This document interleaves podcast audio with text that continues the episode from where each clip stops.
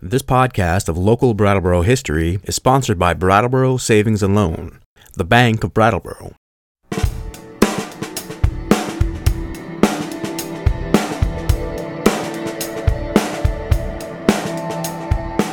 Greetings, gentle podcast listeners. You are listening to the Brattleboro Historical Society podcast and this week's edition of This Week in Brattleboro History by trustee Joe Rivers and his young historians at the Brattleboro Area Middle School, set for release on Friday, April 15th, 2016.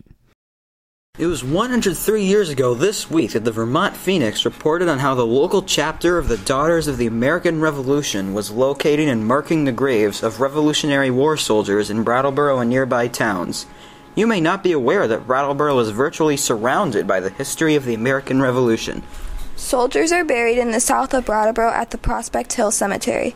There are also soldiers buried in the north in the Locust Ridge Cemetery, and to the west in the Meeting House and Mather Road cemeteries. To the east, we are bordered by the Connecticut River. Did you know that in 1777 the Connecticut River and Brattleboro were the original targets of the British and Hessians who were met and defeated by the New England Revolutionaries in what has been called the Battle of Bennington? The Daughters of the American Revolution began as a national organization in the late 1800s. 1889 was the 100th anniversary of George Washington's inauguration as the first president of the United States. America was considering ways to publicly honor the past, and many patriotic organizations sprung up around the country. However, these organizations were run by men and would not allow women to join. One of the organizations women were not allowed to join was the Sons of the American Revolution, which honored those who fought in or contributed to the cause of the war for independence from Great Britain. As a result, in 1890, the Daughters of the American Revolution was formed.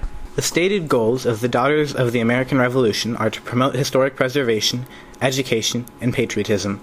To join the organization, you must be able to prove that you are directly descended from a person involved in the colony struggle for independence in the 1700s. As the Phoenix reported in 1913, they began a practice of installing markers at the graves of Revolutionary War veterans to indicate their service. There are over 200 soldiers recognized in the cemeteries surrounding Brattleboro. Local soldier John Bemis served at Valley Forge with Washington's army.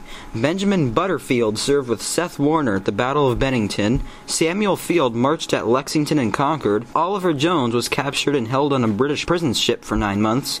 Jotham Wilder fought at the Battle of Bunker Hill. John Salisbury served as a privateer and attacked British ships as they arrived in American ports. Oliver Chapin was a member of George Washington's bodyguard. Thaddeus Miller served in the Vermont Regiment to suppress traitorous Tories in Brattleboro and other Windham County towns. The list goes on and on. The Daughters of the American Revolution continue to operate a local chapter today. As you travel around Brattleboro and see the cemeteries in our community, it could be interesting to imagine the contributions of those people who came before in the graveyard surrounding our town. Thanks to Ben, Clay, Nate, and Molly for reading This Week in Brattleboro History. Thank you for listening to the Brattleboro Historical Society podcast. We hope you've enjoyed the program.